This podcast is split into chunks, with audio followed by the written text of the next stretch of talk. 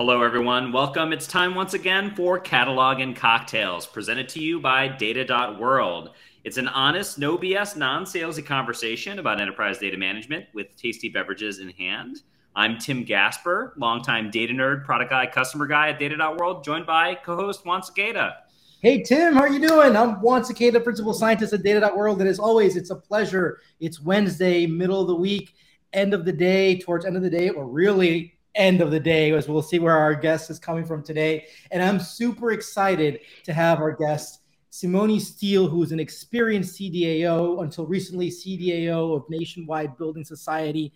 I met Simone uh, over a year ago at the at the CDO IQ, I think in 2022, and by just pure coincidence, we just sat. We got on a bus. We were going, and we, I just sat next to her, and we just had a phenomenal conversation.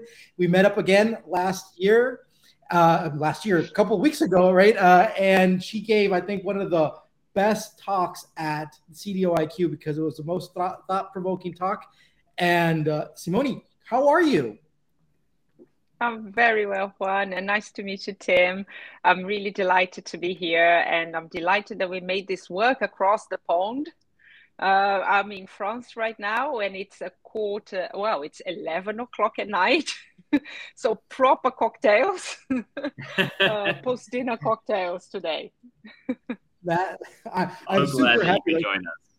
Yes, I'm super excited about that. So, hey, what, what are we drinking and what are we toasting for? Simone, kick us off. So, you know, it's a post dinner podcast for me, and I've just had a lovely dinner here in the Dordogne in France. I went for an Irish coffee to keep, well, it is decaffeinated though, so it's kind of cheating. the important thing is the brandy, um, but it's one of my favorite drinks, and I'm glad to have an opportunity to drink with you guys. and great. I am toasting for, I am toasting, actually, I'm celebrating the fact that finally, data has come out of the nerdy world even though we might be a bit nerdy here in this in this podcast right? And into the wild of you know people understanding now how you know ai is going to be trained by all this data you know? And now all of a sudden we have a voice and a platform and the interest of a much much broader part of society. I like that Yes, I feel like data is finally coming into its own now, which is great. And AI is creating a great platform for folks to get involved.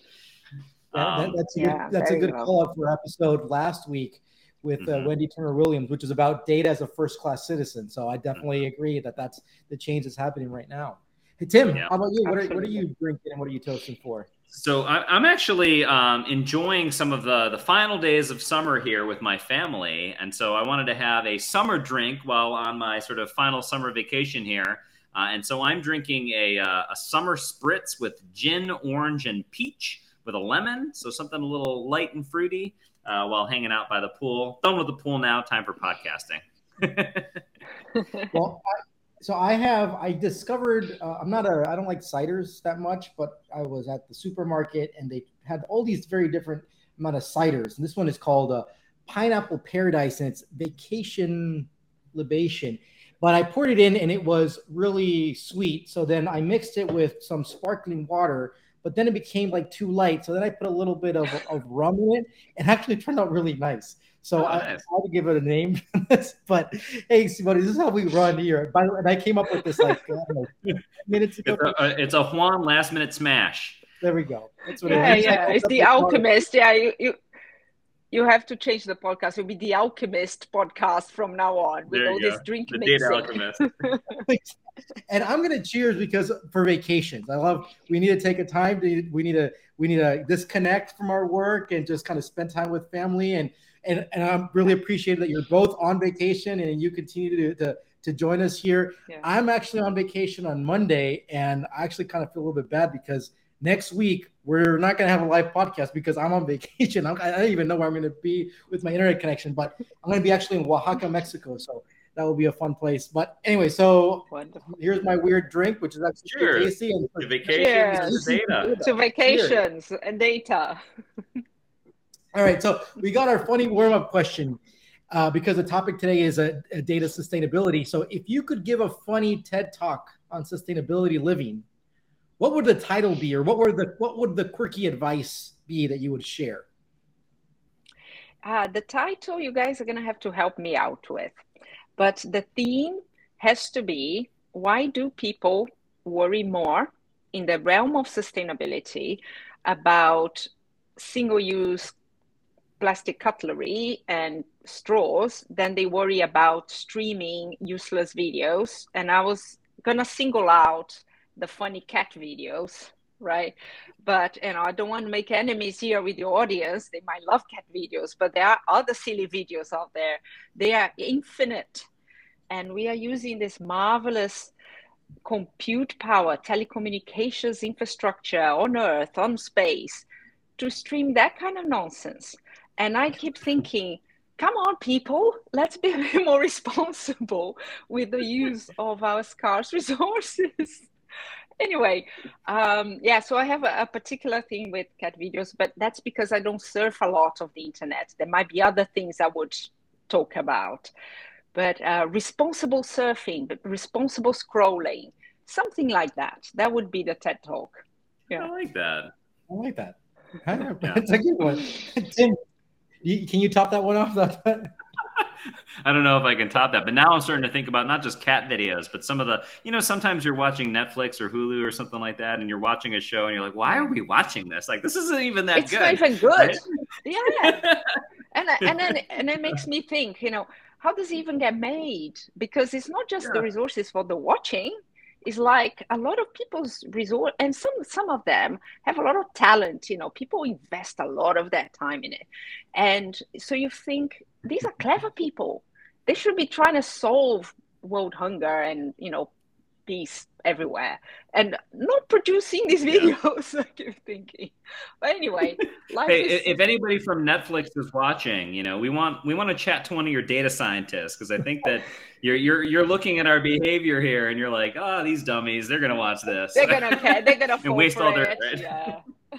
All right well th- this is a good way to just this, the segue into our discussion. So simone honest no bs what is the relationship here between the growth of data and environmental and business sustainability goals?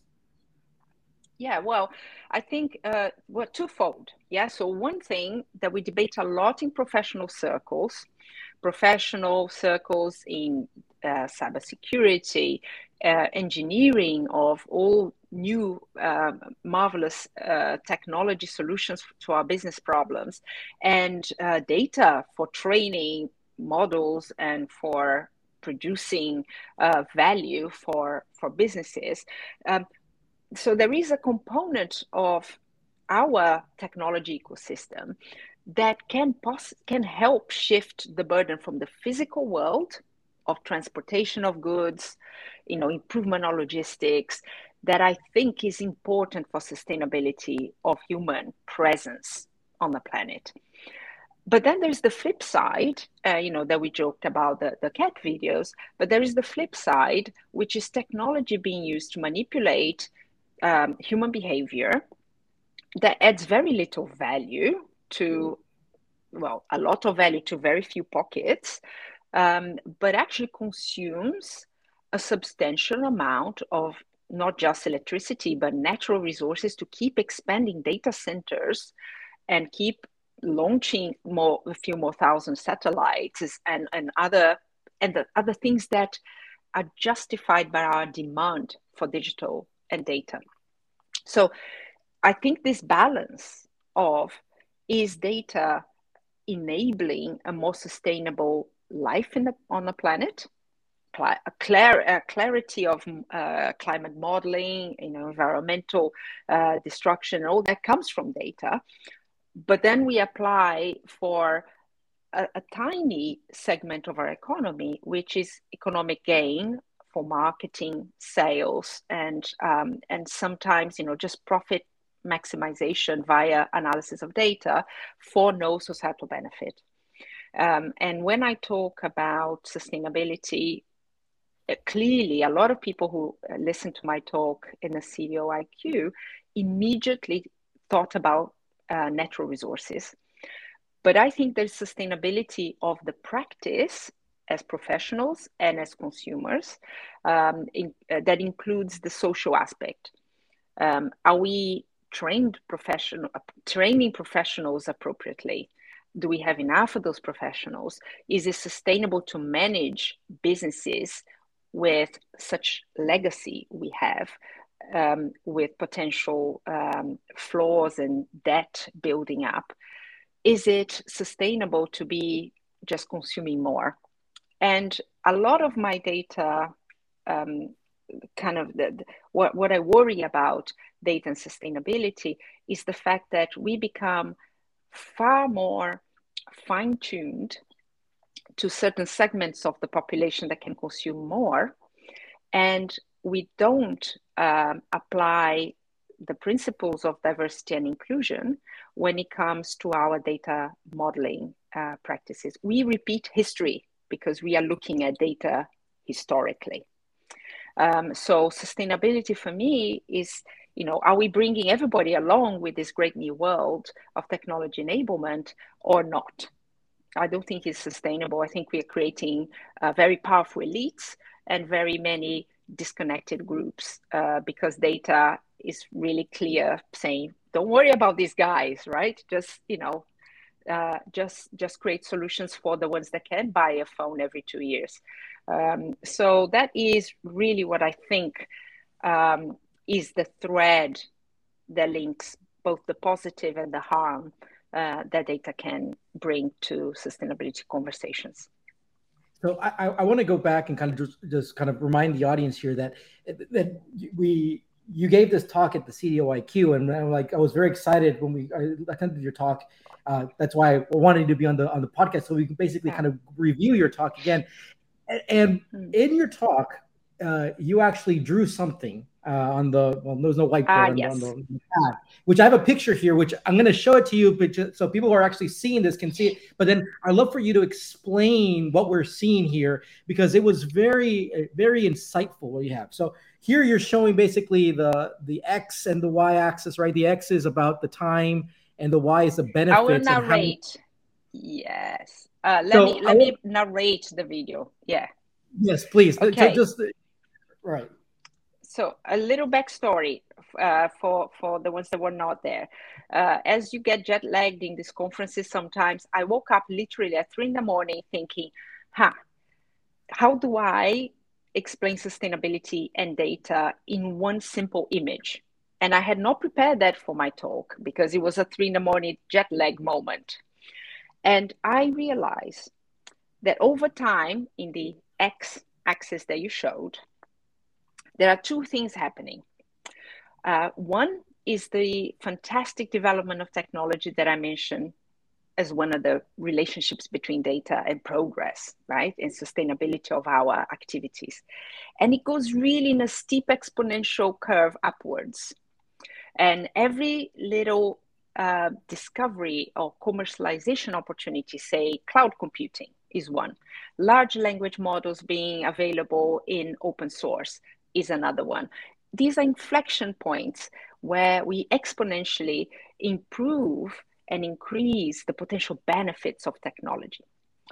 And then I drew a, the second curve, which is lower, um, still improving, but much low a much lower rate um, below, which is our capacity as humans to um, make that potential benefit real benefit. And you know, we trail a little bit, right? We have to learn the technology. We need to create transition programs. We have to adopt new ways of working, thinking, modeling, and you know, coding and all sorts. So we start from a much lower gradient with the inertia of the past. And then we have maybe a bit of a disaster from the from the new entrants in the market and we get slammed with more regulation say ah now you have these privacy concerns. Maybe now you have these architectural concerns these cybersecurity concerns. So instead of being able to accelerate at the same rate as the potential benefit we start to accelerate uh, we start to flatten out a bit. So the bottom curve that Juan was just showing actually shows us that yes, we can make incremental um, uh, progress and and make the benefit real, but is not at the same pace as new technology potential benefit uh, releases. And my provocation to the audience was how do I move from the bottom curve? How do I piggyback on the top curve? How do what are the things that stop us operating um, at the edge of the technology development safely and sustainably?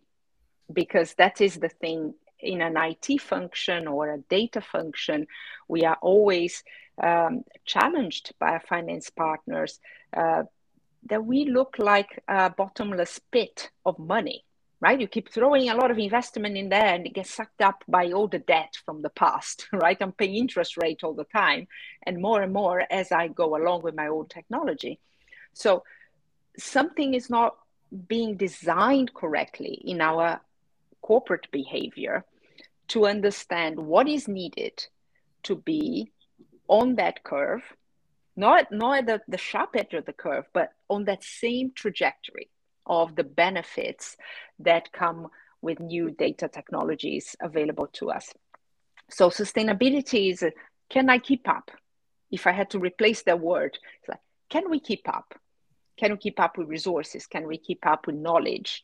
Can we keep up with, you know, the environmental destroy, destruction around us, and so on and so forth. But it was the I it was I think uh, I, I needed to find a mechanism to bring the audience to this place of sustainability is not just about net zero. You know, sustainability is about next generation of leaders that will be here in a blink of an eye. You know, how are they leading uh, this discipline of digital and data? Going forwards. And um, and that's where it all started uh, in that day uh, at, at, the CDO IQ. No, this is this is really. Did cool. I do justice? Yeah, this is really cool, and and so uh, you know Juan was able to be there, and unfortunately I wasn't. So it's very interesting to hear you kind of walk through this model. Um, and you know, actually, my background is um, uh, uh, I, am uh, an economist, uh, economy major, right? Economics. Uh, and so whenever I see charts like uh, you know like that, it always reminds me of economics and you know the different models uh, around looking at you know whether it's GDP or you know different macroeconomic or microeconomic um, scenarios, right? Mm-hmm. Um, and I, I kind of see you describing a model here that helps us think about, hey, there's this, as you're saying, potential benefit right? And as these major enhancements mm-hmm. are happening around technology, we could be doing so much with that. Um, and it sounds like you're kind of mentioning that, you know, in reality, we tap into quite a bit less than that. Um, and especially yeah. as new progress happens, that gulf becomes wider. Um, and you know, you mentioned regulation and things like that as being one aspect to this, which can either make that gap widen, or maybe if it's the right regulation, it can actually make that gap uh, become smaller. I, I, imagine also sustainability when you think about resources, whether social resources or physical resources. Also, when that's not managed properly, right? That does that that also is a factor that's making that gulf wider. Yeah, I, I assume that um, you know we are not applying our data knowledge to the market of data science. I am absolutely, and, and as an economist, you know that the faster movie, uh, the, the money moves around, the more it appears to be, right? It's this inflationary aspect of this, the velocity of movie, mm. uh, of, of money moving around. It's the same with data scientists. We, industry, keep, st- keep stealing data scientists from one another because we have to pay a premium and get them and then somebody else trump you know pays a bit more and they get them. And then so this is part of the sustainability discussion. So are we bringing people up sufficiently for the labor market of the future or are we just simply inflating the value of very very few people and you know just creating this merry-go-round that is good for the individual you know i consider myself part of that because my my background is threefold is uh, computing which i studied first as an apprentice in a technical college then i majored in economics specifically econometrics and statistics. And then I did a data science course much later in life, uh, just to see what the fuss is about. And mm-hmm. as it turns out, is econometrics, right? And predictive models have not changed very much.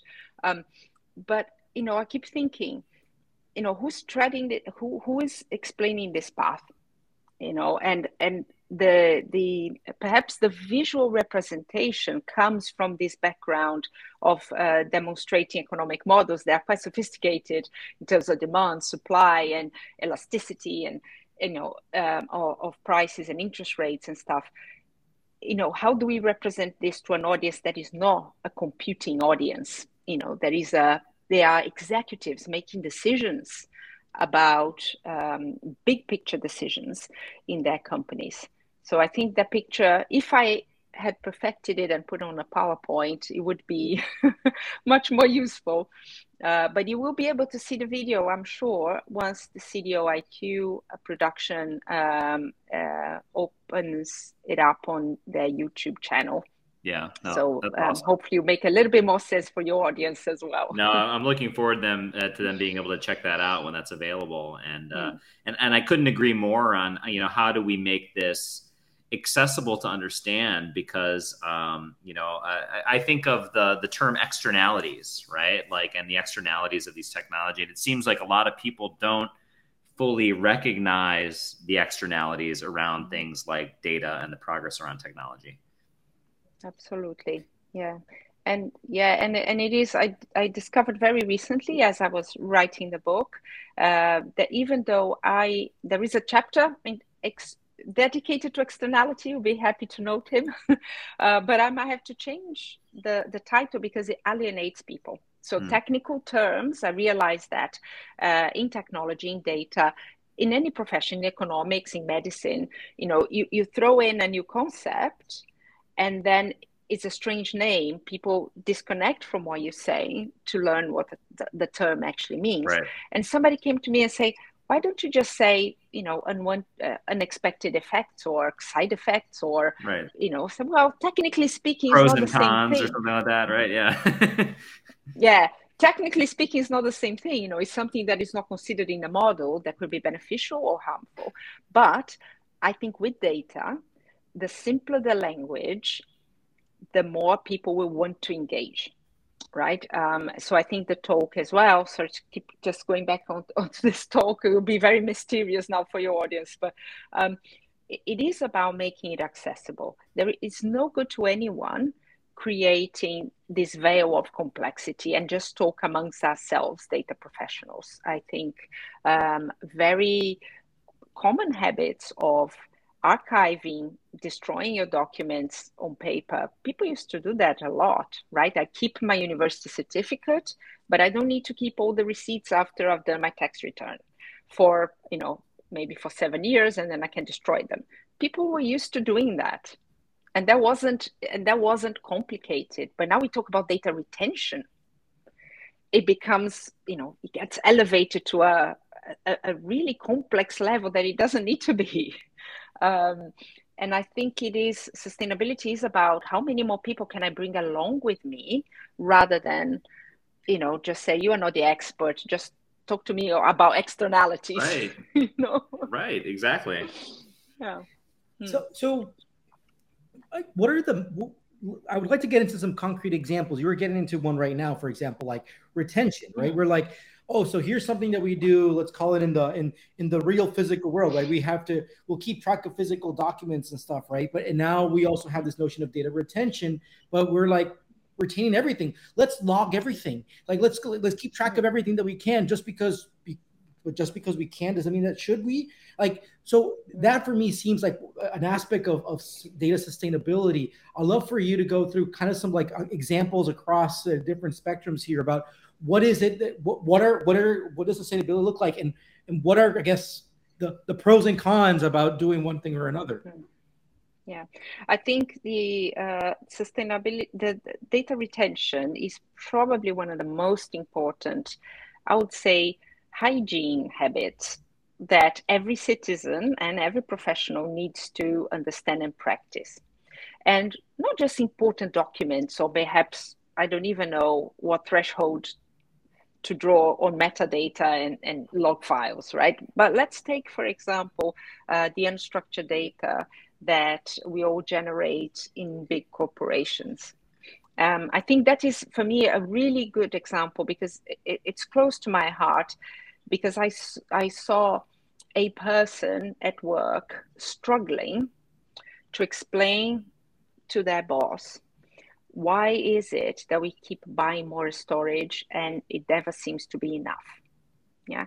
And this person turned up in a data governance forum and i said i'm really sorry i can give you the policy but I, you know this is a governance forum. But that person was so desperate because there was no forum that cared about her problem. Yeah so it, it seems to be like she she had this monkey on her back. It, it feel to be like i need to help that lady and that's how the whole sustainability thing started for me. Um, you know because i couldn't just say here's the policy next. Who's next with another problem? And why is it the most important? Because in order to do it well we in order to know what to keep what to throw away what has potential value and what is just rubbish you need good hygiene of classification labeling you need to know what it is, right? And I hope that one day people will turn AI into the mess that we created, and AI will help us to figure out, oh, this thing you didn't know what the meaning was, maybe I can give you some context or whatever. But the matter of fact is, we hoard data because we don't know what it is. So, cataloging, classifying, etc., is maybe not so glamorous, but there are lots of libra- librarians that I'm sure lost their jobs when we thought we didn't need libraries anymore because we could Google stuff. So bring them on, right? Can I get librarians that lost their jobs from all the local libraries that are closing down and they can tell us good information management techniques that we can apply to the digital world?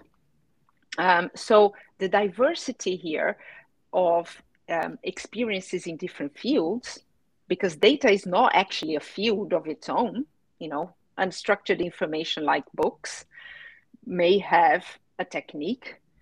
Scientific data for genetic research may need a completely different technique. So the fact that both need data is neither here nor there.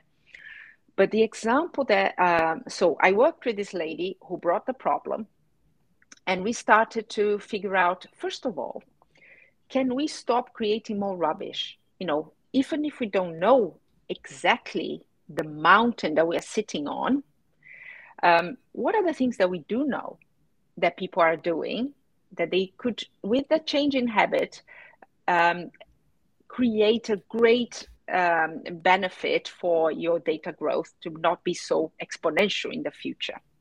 And we came up with a blog. Um, there was not for the tech people, for the entire uh, organization, to just start to educate people. Did you know that when you send a four megabyte PowerPoint with two pages of text, you are most likely carrying a huge template that you cannot see? Did you know that if you email 50 people in an executive and minus one position, they have to keep their emails for 20 years? For regulatory financial regulation in the UK. Did you know? Because when people know what the effect is, the cumulative effect is with images of how much it grows, how much it multiplies itself, how much, you know, people don't know that we have to have a seven day rolling backup of all our mail servers, right? So they're four megabyte times times seven times 50 people that received it times 50 people that sent thank you and forgot to not send the attachment back yada yada yada you can see that the actual text of that the value of that powerpoint two pages of text might be 100 kilobytes. But what they've generated in terms of load was over six and a half gigabytes right and people still look at me like I have two heads. I said, let's let's draw this megabyte, this kilobyte, megabyte, gigabyte thing.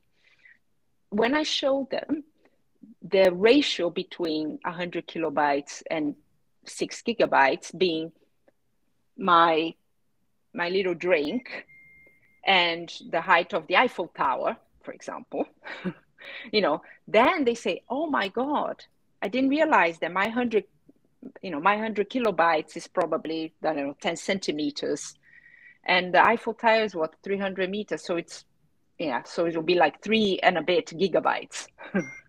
then they feel included and they change their habit because they know they are creating a problem for a friend, right? They are creating a problem for that department over there. So that for me was the aha moment on data retention. Well, first stop creating it, you know, and then we can look at how do we unpick how do we compress useless conversations how do we encourage people not to say thank you to 100 people in that project via email go on the chat channel go onto the coffee place or whatever it is you do but like just don't do silly things that just create the appearance of free data, but actually it's somebody else paying the price. Is the externality from that point of view, right? Somebody else has the problem, has the monkey on their back. Um, so this, I think, is the most useful example um, that uh, was immediately recognized by people whose whose job titles did not have data in it because quite frankly you know we're all generating you know this podcast is generating data right? So we need to be really careful. Like is this value? Yes let's go for it. Is this value no? Like just don't do it. And i think that is a habit we should teach our kids before it's too late. Uh, there, there is so much deep thought in what you just said. I do want to kind of take this as a quick joke on the, on the side is like actually one of the coolest things that came out. Funny things is like don't reply thank you by email to 100 people. Like stop doing that because but I don't even know if they're thankful. You know, oh, somebody picked on me one. Seriously. Somebody said to me, "Oh, but that's just bad manners." And you know, like one little thank you, they think they're sending nine characters. You know, and I'm just trying to explain to them this email thread has been running for decades you know this project is like this if you scroll down you lose the will to live so this thing in itself I'm, is already 500 megabytes i'm curious are there any studies on on the amount of of space and compute and money for all these for superfluous uh, data retentions because it would be fascinating to know. It's like, well, this organization out of the hundred percent that's being stored and all this money and all this compute, actually we only needed to do i don't know 20 20% whatever like that 80% of compute of energy right? There's energy spent of money spending on sp- storage and all that stuff and people's time to go manage this stuff right? Because you got to keep backups and people all that like that's useless. Yeah there are many studies juan um, that uh, well, there is one very deep, detailed study uh, of a team here in the UK called the Devo team, but they are dedicated to looking at data created by software developers. So they are the guys who go deep in the history and every company is very different yeah? But they go deep into history saying oh my god this source code thing can't even be built anymore. You know like what are you doing? It's being written like 20 years ago to an operating system that we don't even have it. You know they do this kind of archaeology. I think that's how they, they position it. So there's studies and the people already becoming quite tuned to the problem. Um, but also there are uh, business studies. I think IBM has produced one, and there are many um, uh, academic ones. And the more studies you you um, look at, the more the range of usable to unusable information or unused information becomes clear. Only about 10% of the information generated is ever accessed again after a week and about uh, 20% is accessed, I think, in the first month. Um, most of the information generated is never accessed at all, right? So this is like kind of rule of thumb. It looks a bit like the 80-20 thing, but it could be 10-90 uh, or 90-10. Um, but it is that kind of level of magnitude. It's not 50-50 is what I'm trying to say. There is more rubbish than useful information everywhere, everywhere. Um, but I'm sure there will be companies that will say, "Oh, I'm really a good use case here. My company is very lean, and we don't carry any of that baggage." And I'm still waiting to see who they are, um, because everybody keeps looking at these numbers and say, "Oh my God, I think my number is 95% unused." You know, people actually have a bit of a panic moment and say, "Actually." I don't see I, I, I don't see my business being any different. I recognize uh, the pattern in my business, but we dedicate very little time to looking at that kind of internal problem because it's so invisible. The only person who sees it is the CFO when he gets the bill yeah. for your cloud storage. And if I might say just one more thing, Juan, very quickly, I promise. Um, there is an economic incentive building up for us not to throw away data, uh, which is cheap cloud storage, deep storage, uh, spot instances, and things that you know say oh don't worry your head about this your pretty head right? Just just just buy this service and and the problem will be cheaper for you right now. But you know clearly my business model as a as a storage provider banks on the fact that there will be more demand counts on the fact that there will be more demand that, that, that's where the incentives are aligned to like oh this is cheap. I mean you hear this a lot storage is cheap right? So then like oh just yeah. I, I, don't even consider thinking about having to go deal with that. Um, yeah. we've, we've talked a lot about data retention as a sustainability opportunity. What you you earlier you you brought up something earlier before on we repeat so much stuff right? There's like so much wheels being reinvented. And you brought up something if i understood correctly around like even data modeling and stuff. I'm curious to know what other sustainability opportunities and is there anything here related about how we uh, how we should be doing more uh, just doing data modeling so we don't uh, reinvent the wheel? Yeah yeah. I think uh, the the the fact that of course our systems copy our human structures within the organization um, clearly have um, influence system design of course the, the systems are designed to cope with the dynamics of people um, has encouraged all of us to uh, duplicate everything that we cannot reuse. Uh, so I'm a big fan of the there's there is a, a, data standard for scientific information exchange called the FAIR principles. I think is well known in this in this kind of circles: findable, accessible, interoperable, and reusable um, attributes of data. And um, you know, it is it is a shame that this is not the law, right?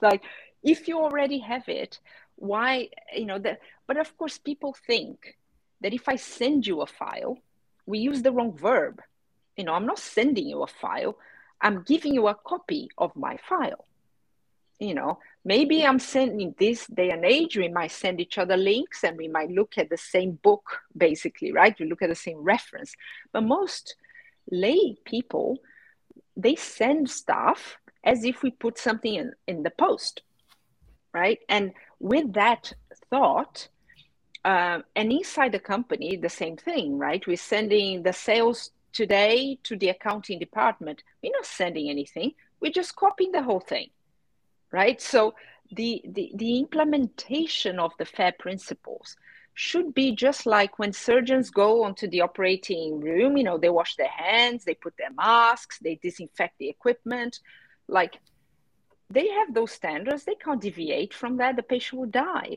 like why are we professionals being you know it's a psychological thing and i and i really uh, enjoyed your previous one of your previous guests you know Tom Redman's talk about people and data because people are not doing this because they they want to be evil they're doing this because they don't know any better right and uh, and i think we know better right? We professionals know better.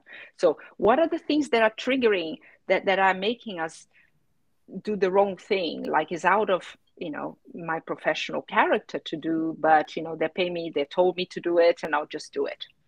Yeah. So I think uh, it's a uh, we need to be we need to embrace a few more sociologists, psychologists, anthropologists to explain what the hell is going on inside these companies. you know, that make that push people to do the wrong thing right anyway, it's money. Now you know the we know what the answer is. we know the answer. All the incentives that uh, that make it hard. Um, you know, I, I think what's interesting as as we talk through these different examples is just how much uh, it's not top of mind for data leaders to think and talk about sustainability. Like I, I think that there's a lot of attention paid to um, you know innovation. There's a lot of attention paid even to things like you know trust and regulation and things like that, right? But not nearly as much on uh, sustainability, which I find very interesting because as AI becomes more of a thing, as data science continues to mature, we're talking a lot more about bias, for example, right? Bias in, in data and in models, a lot more than we're talking about sustainability. Uh, and I know those two things have a relationship with one another, but I was just curious, you know, why do you think that is? And how do we start to make sustainability more a part of the data leadership conversation? Um, I'm going to have to quote some, I don't know who said that, but it's a famous physicist, and you guys probably know, probably Max Planck, hmm. that said uh, physics progresses one funeral at a time, right? So there are so many strong leaders in their field that new practices struggle to break through. Yeah? So i'm considering i'm considering myself here one of the old folks right? So i've worked in data for 36 years now and i would love to retire at some point and do something a bit more creative in i keep saying 10 years time. I've been saying 10 years time for a long time. In 10 years time but to answer your question more directly tim i think we do these things because our personal lifespan and our professional lifespan is a tiny little episode in a company's system lifespan. Yeah. So our longevity within this problem is not compatible. Right. So we make decisions as leaders that has to balance my professional survival, my budget for this year, my compet- my competition and the pressures of AI and whatnot. And you know, it is a real tightrope walk here. And I think the it, it's nice to have a philosophical, well, coffee infused discussion at this time of night for me. Um, but I struggle, and I want to share this struggle with as many people who want to listen to say, you know, how do we put ourselves in a sustainable curve of the benefits? Because it, it is a different leadership style.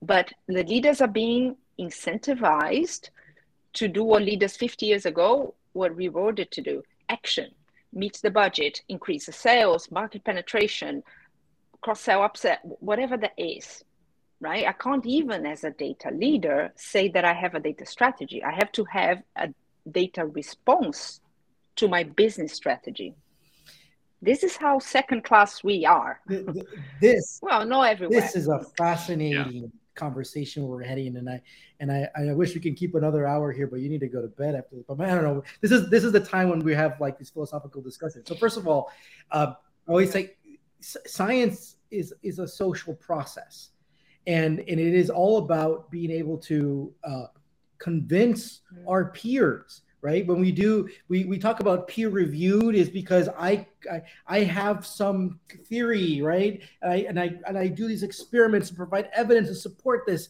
that's and i have this belief and i want to convince my peers and i present this as as i i write it I write papers, I make presentations, I go to conferences, I talk. We now do podcasts, we do blogs, all these things to be able to convince our peers around this stuff. And then uh, from there, it just it takes time, right? So uh, this the, the, the, discussion I always come up with is this balance between efficiency and resilience, and we're so focused on efficient because that's where we're incentivized for. And you're so spot on, Simone, that we just that has been the the the what we've been trying to go do for so many decades, and we're finally doing that. And I think now uh, we, we we're realizing we need to think about also being resilient and thinking about the future, finding this balance. But our incentives are not there yet. So hopefully these discussions mm-hmm. are happening such that we're inspiring the next leaders in 20, 30 years time they're going to find this balance and they're going to go back and look at history like, oh, 30, 40 years ago, all they did was care about what's going on in the next quarter, right? And that was it. And Wall Street was looking, and then we're going to shift. It's like, how stupid were they in the past? Because they thought, oh, oh I, mean, I don't know, maybe that's a discussion. I hopefully that's a discussion. So going back to something you were saying before on like the fair principles, I mean, the fair principles comes from my academic kind of home base, uh, the semantic web, knowledge graph community, and pharma space, right? Yeah. So I've, I've, I've, been around all, all a lot of my colleagues who actually wrote the fair principles. I was around this time when they were doing this, and it's and it's something that I I see, and I'm like, this makes so much sense, but why aren't we doing this today? Because it just takes time for some people to pass away. That, that, that, and that's the Planck principle around that. Uh, so hopefully we're inspiring the, the next generation of leaders uh, uh, that we need to start thinking more about. And you know I, I it's so true. I think it's the next generation but also for us to understand that continuity is not bad. You know you know i grew up in the middle of two two generations right? My dad thought that me changing jobs all the time was clearly a bad thing. And then the millennials thinking that why would i want to stay for more than two years here? Because i want to learn i want to grow i want it's egotistic you know i want to. And my dad is a different generation. It's like my role in this community matters more than what I'm going to achieve as you know an ego- egocentric person. So I can see those two dynamics clashing. And I think this succession planning shouldn't be a, a dirty word, right? It shouldn't, you know, this volatility is damaging our profession. People coming and going and knowledge being dissipated in in ways that is not increasing the collective. And I feel the tools are masking the problems you know somebody's giving is like somebody giving a ferrari to my 18 year old that just passed his theory test on the driving I, test in britain. Like i'm i'm i'm the first to go to, to to be the grumpy old man and being pessimistic and look what we're doing. But i will but then i like stand back and, and acknowledge that the the field of what we call computer science has been around for 60 years right? And, and so, I mean, since Alan Turing, right? So it's like in the 40s, right? So then there's then the field of math goes on, but this is a very young field and it's a very immature field. Compare it to math, to physics, to biology, all these things. So we should give ourselves credit too that we are doing so much advancement in so in, so, in small amount of time that uh, maybe we don't have to wait a generation. But I'm, I'm, I'm going to say it's another generation. Yeah. Hopefully, I get to see it. yeah, we, we we're the pioneers. Yeah, we're the pioneers. Yeah. well, we could we, we got to start. This is fantastic discussion, but we got to start kind of uh, winding down, going into our next segment. So next segment is we're going to go our AI minute. One minute to rant about AI. Anything you want. I'm going to time you. Ready, set, go do we really know why we need it? so I think we are losing. It's just a, a, neighbor, a neighbor jealousy thing that we're going through right now. So I think people just calm down. Not everything needs to be action. A lot of what we do needs to be thinking. Yeah. So now every company has an AI strategy, and if you don't, you will be shamed in the cover of The Economist right? These people missed the boat and they will be dead next year. Like, just why are we rushing? Is obviously the answer is also money, Tim. I know that. The, the, I know the answer is money, but like, but guys, we could do a lot of damage. I think I'd rather stick to my natural stupidity than having more artificial intelligence at this point in time because we're destroying a lot of things we touch. Um, so it's just the why is missing for me. That's my whinge. Like I, I don't get the why. There's a lot of sales brochure but show me you believe in it. I think that's fair. And that's a very sobering perspective because it's not a, a naysayer perspective. It's not saying you're not saying that it's not going to be valuable. It's saying we really got to understand why we're applying it and how and do some thinking about it. Be critical about it just a little bit like stop for five minutes all right so uh, let's go to our lightning round, which is presented by Data.Worlds. I'll go to the first question here. Is there a close relationship between good data governance and data sustainability? Absolutely. Absolutely. I think that is, they should be elevated to the guardians of good practice. You know, and the guardians of our future in, in data. And I think that's probably uh, an undervalued uh, aspect of data governance that if we attach to it, maybe people won't be so afraid of taking that as a profession. The new librarians. I, I, Go. I, I like that. I think we need, we've, we've talked before about we need to rebrand data governance uh, to like data empowerment, whatever, but also data sustainability, maybe something in there. I, like this. Yeah, I like that. yeah. Um, oh, good old information management. Yeah. Oh, okay, oh, go. go. all right, second question. Um, so you know, I'm trying to think about short-term incentives around how do we encourage more sustainability. So, you know, there's you know ESG um, initiatives and and, uh, and budgets, right? And and, that, and for those that aren't familiar with that, environmental, social, and governance. Uh, things like green initiatives. Uh, also, you know, Data.World is a B corporation, and so there's you know different corporate movements mm-hmm. that try to align more. Um, do you feel that these short-term incentives make a difference? Um, Mm. I, I think uh, they need to be fewer and they need to be sharper, and then they will make a difference. Um, using the example as you did, because I was very encouraged by ESG until I understood that my sustainability department really was very preoccupied with what's going to go on the website. Mm. Right? Like you know, are we publishing our net zero commitment? Are we able to evidence how much water we are recycling? You know, less so about the sustainability of our human practices. So I think we are trying to bite too much with this, with the ESG 12 principles mm-hmm. um, of sustainable development, and that gets people confused.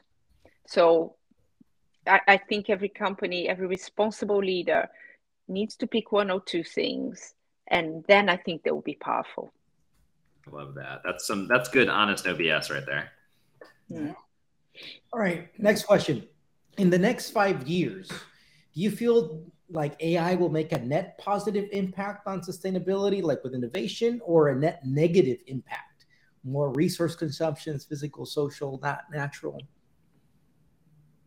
I think we will only hear about the positive impact. So I think unless you know you dedicate uh, back to one of your questions, right? How much of the data we produce we don't use? Of course, the academics that are not earning as much as I am, they're preoccupied with that. At the the moment, you know, I get the results, I might change my behavior. But with AI, people are going to act, and they will publicize so many successes they will publicize a lot. And I hope they happen actually in areas that do matter, um, where data crunching, combinatorial problems, and things that are, hard computational problems, coupled with quantum computing, because it's just around the corner. It might be a different podcast one day, but like quantum computing is around the corner. And it likewise needs to be applied to problems worth solving. And um, so I do hope you'll be positive but I'm, a, I'm absolutely certain we will only hear about the positive. It'll be hard to dig the real cost. That, that is a very wise statement. Yeah, they're, they're you know, pe- eh, you know, people ask questions like, know, oh, when we're training Chat GPT and things like that, how many, how much compute is that really consuming and stuff like that? We all, we all assume it's probably quite large, but we don't really know, you know.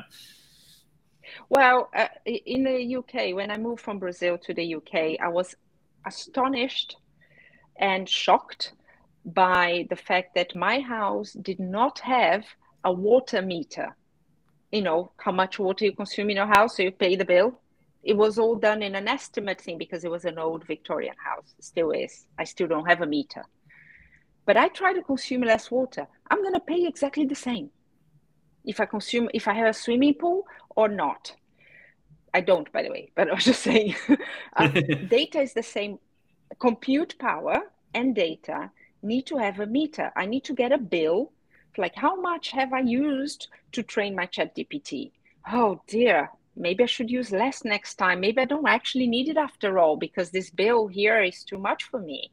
So it's exactly like give me a water supply with no accountability for how much I use, and I'm going to like it's likely that I'm going to abuse I, it. I think I think that I try very hard not to. Yeah, this is this is good. Yeah, it's like goes back to your com- comment about AI, right? Like you can emphasize all the benefits, but if you never connect it to the costs, right? Um, you have to. There is no meter. Yeah, there is no meter. There is no counter. There is nothing. Yeah. Uh, all right. I want to keep on, on You're going to say something. This, I just cut you through. yeah, what, we got right, one final question there, Tim. Last last, uh, last lightning round question.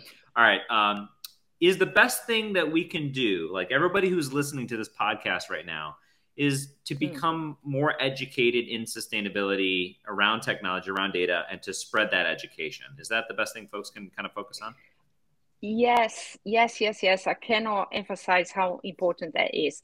And not just us working in this field, your mom, your dad, your neighbor, your children, your girlfriend, your, you know, the postman, you know, like education. This is not a mysterious thing. We like to use very complicated words. No, it's it, we should remove that veil of complication and get people to say, you know, like you know how plastics are made? You don't know exactly but you have a mental model. People understand now the life cycle and how it ended up with microplastics in the ocean and the water that i'm drinking. You know people now understand. They need to do the same for digital services and data. They need to start now being well first of all we don't have time to re-educate everybody put them back in school and re-educate and create a new curriculum. There's no time for that. Mm-hmm. we need inquisitive curious people. They understand they always always behave like a five year old asking why is this? How does this work? And you know why why do i need you know why do i need this? And as adults right we need to be more like five year olds and uh, education is everything because of the accelerated curve that we were talking about, there is no time. There is nobody at the head of the curve telling us, pulling us up with them. There's nobody doing that for us. So it's up to us to read, to listen. I mean, honestly, if one thing that is available to us is now information, it's sometimes too much. It's hard to tell the truth from the untruths, but we could really educate ourselves instead of looking at mock-cat videos, right? I think that's a good a good reminder to everyone here. In between each cat video, please learn something new. yes, go listen to yeah, listen to a podcast or a TED talk. All right, well, Tim, uh, takeaway time. There's so much here. Take us away. I know, and I'll, I'll, do my best to condense it. Which is, I, I really think that um, that Simone, you, you hit a lot of really wonderful points here, and I think really uh, educated uh, me and uh, and our listeners around uh, you know how how to think about sustainability in a broader way and how how technology and data um, can have an impact here, both positive and negative. Um, and uh, I really think that one of your biggest points that you started with here is that you know data can be a double-edged sword when it comes to sustainability and and um, and you know there is a flip side to using technology that isn't just um, the physical resources, but also the social impact as well and the behavioral impact as well. And you have to think about those uh, issues too. Um, and we can use data to help, but there are going to be a lot of these negative side effects. Um, and sustainability isn't just about natural resources. You really have to think about that social aspect, and that's very important too. Um, and are we bringing everyone on this journey of enablement, or are we leaving people behind? And that's not just the people that have the data or don't have the data, but it's also what decisions that data is leading us to where, you know, it's benefiting some people, it's also not benefiting some people. And that can result ultimately in a lack of, of sustainability and a lack of uh, the benefit that can happen. Um, and you tied it to really a, a model uh, where on one axis, you, the x axis, you have time, and on y axis, you have uh, progress or, or benefit. Um, and there's really two curves going on. One of them is the potential benefit. And as all these new technologies, you mentioned cloud computing, LLMs, that the potential benefit is quite immense. And every time we hit those inflection points, it pops up, right? Uh, but the second curve, which is the real benefit, um, is actually there's a gap forming between the real benefit, the, the actual benefit, and the perceived benefit and uh, and you know things like regulations, things like sustainability, uh, all these things, uh, if done right, should be bringing those curves closer together. So I think that's a really powerful Absolutely. mental model to think about this. Um, so Juan, uh, what about you? What are your takeaways, Juan? So I, I, loved how we actually got very specific on on examples of sustainability, and we talked a lot about data retention, right? So why do we keep buying and paying for more storage? Like people are like, are why are we spending so much money on this stuff, right? You have to really understand the, the needs behind it. And one of the things is that we may not even have good data hygiene habits and classifications around this, so we know what we need to be what needs to be stored or not. That's why we hoard so much data because we don't know what we have and we don't have good data governance how we and how we and that that can enable us to be able to have better sustainability around our data we should educate our community uh, our, our, colleagues about uh, about these little things. For example, did you know that when you send a PowerPoint that has four megabytes in it and you're sending this template and you really, the most important information is really this text, which is really 100 kilobytes. That's all really that you needed to go share. If you're emailing X amount of executives, you need to keep all those emails for I don't know how many years around that, right? Explain these types of things to your community and have make them included so they understand the impact around that. Uh, one important thing is do not reply thank you to an email thread. That's it. Stop doing that. Uh, 10 percent of saved data is looked at only after a week, and, and that's it, right? So there's like we save all this data, people aren't using it at all. Now there's always these incentives to store because hey, quote unquote, storage is cheap, but just because we can does that mean that we should? So another aspect that we talked about sustainability opportunities is the FAIR principles: findable, accessible, interoperable, reusable. I'm not just sending you a file; I'm actually sending you a copy of the file, and it would be fantastic if we start getting into this re- into this new reality where we're actually sending you kind of pointers of this thing right so you can reuse it that's why modeling and, and making and knowledge is so critical so we don't reinvent the wheel over and over again. And um, talking about sustainability and leadership but then we got into this philosophical discuss- discussion and uh, following uh, planck's principles right? The science progresses one funeral at a time. And so i think we have to like acknowledge that we're we're right now doing the things that people were trying to go do 20 30 40 years ago and and hopefully this is the opportunity we're having to inspire the next generation of leaders to make sure that in 20 30 years we are having this uh, data sustainability as kind of first class citizen around that and i think a, a takeaway i have here personally is that anytime you're doing whenever you're doing something with data replace data with water and ask yourself is that how you would treat water right? Um, store more of it, right? Just throw it away, right? Just cut. So that that that's a that, yeah. that's something I'm going to start thinking about that. Uh, Simone, any any how did we do? Anything we missed? Uh, no, I mean, you guys are great at summarizing. I'm so impressed. Yeah, it's a shame that I spoke for an hour and you could all synthesize it in like a minute. No, but there's so like, what the hell did I talk to? Did I talk about? No, so we, we always uh, uh, we always publish our our takeaway episodes first. I want people to realize if you're listening to takeaway episode, you need to listen to this entire episode right now. So, yeah. with that, before we wrap up, uh, just three final quick questions. What's your advice? Who should we invite next? and what resources do you follow? Yeah, well, my advice is never adbi- ad- how to say this in English, abdicate responsibility. Is that a word? Abdicate, mm-hmm. like kind of don't think it's somebody else's problem ever when you're talking about data. Just stop and ask why. That's my advice for everyone. Um, uh, my re- recommendation would be, and I can help connect you with him if you like this sustainability thread, uh, Gerry McGovern, who is the author of Worldwide Waste. He's a digital designer, uh, you know, has been for as long as us possibly in the field and has a wealth of um, end-to-end design and development life cycle that now I think marries up with data quite nicely. It could be um, it could be an interesting conversation. Um, and the third, uh, where do I go for knowledge? I do read The Economist every week and to try not to just get into tech literature, uh, look a bit more broadly. other things as well. But at the end, there is always a recommendation of a book. You know, at the end of each weekly edition, there is always a recommendation uh, of a book, and I really look forward to seeing you know what they are reading.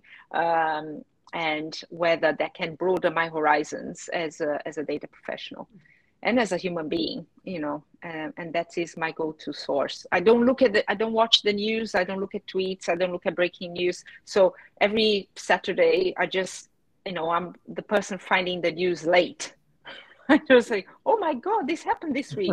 it's like I'm living in the 1940s, right? It's like, oh my God. I think this is, so this is a good thing. You need to, yeah, it's probably healthier for, for you, right? Instead of reacting to whatever the headline is in the moment, you get to really look for the meat, the good stuff, right?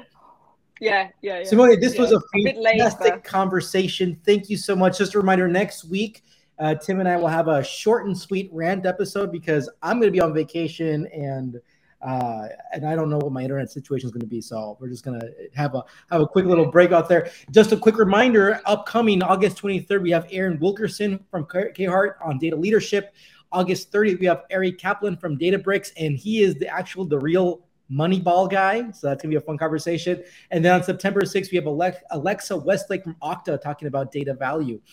And with that, Simone, Thank you, thank you, thank you so much. And always thanks to Data World who lets us do this every Wednesday. It's a fantastic conversation. Thank you so much. Thank you very much, guys. Take care and enjoy your holidays. Awesome. Thanks for staying up late with us. Cheers. Cheers.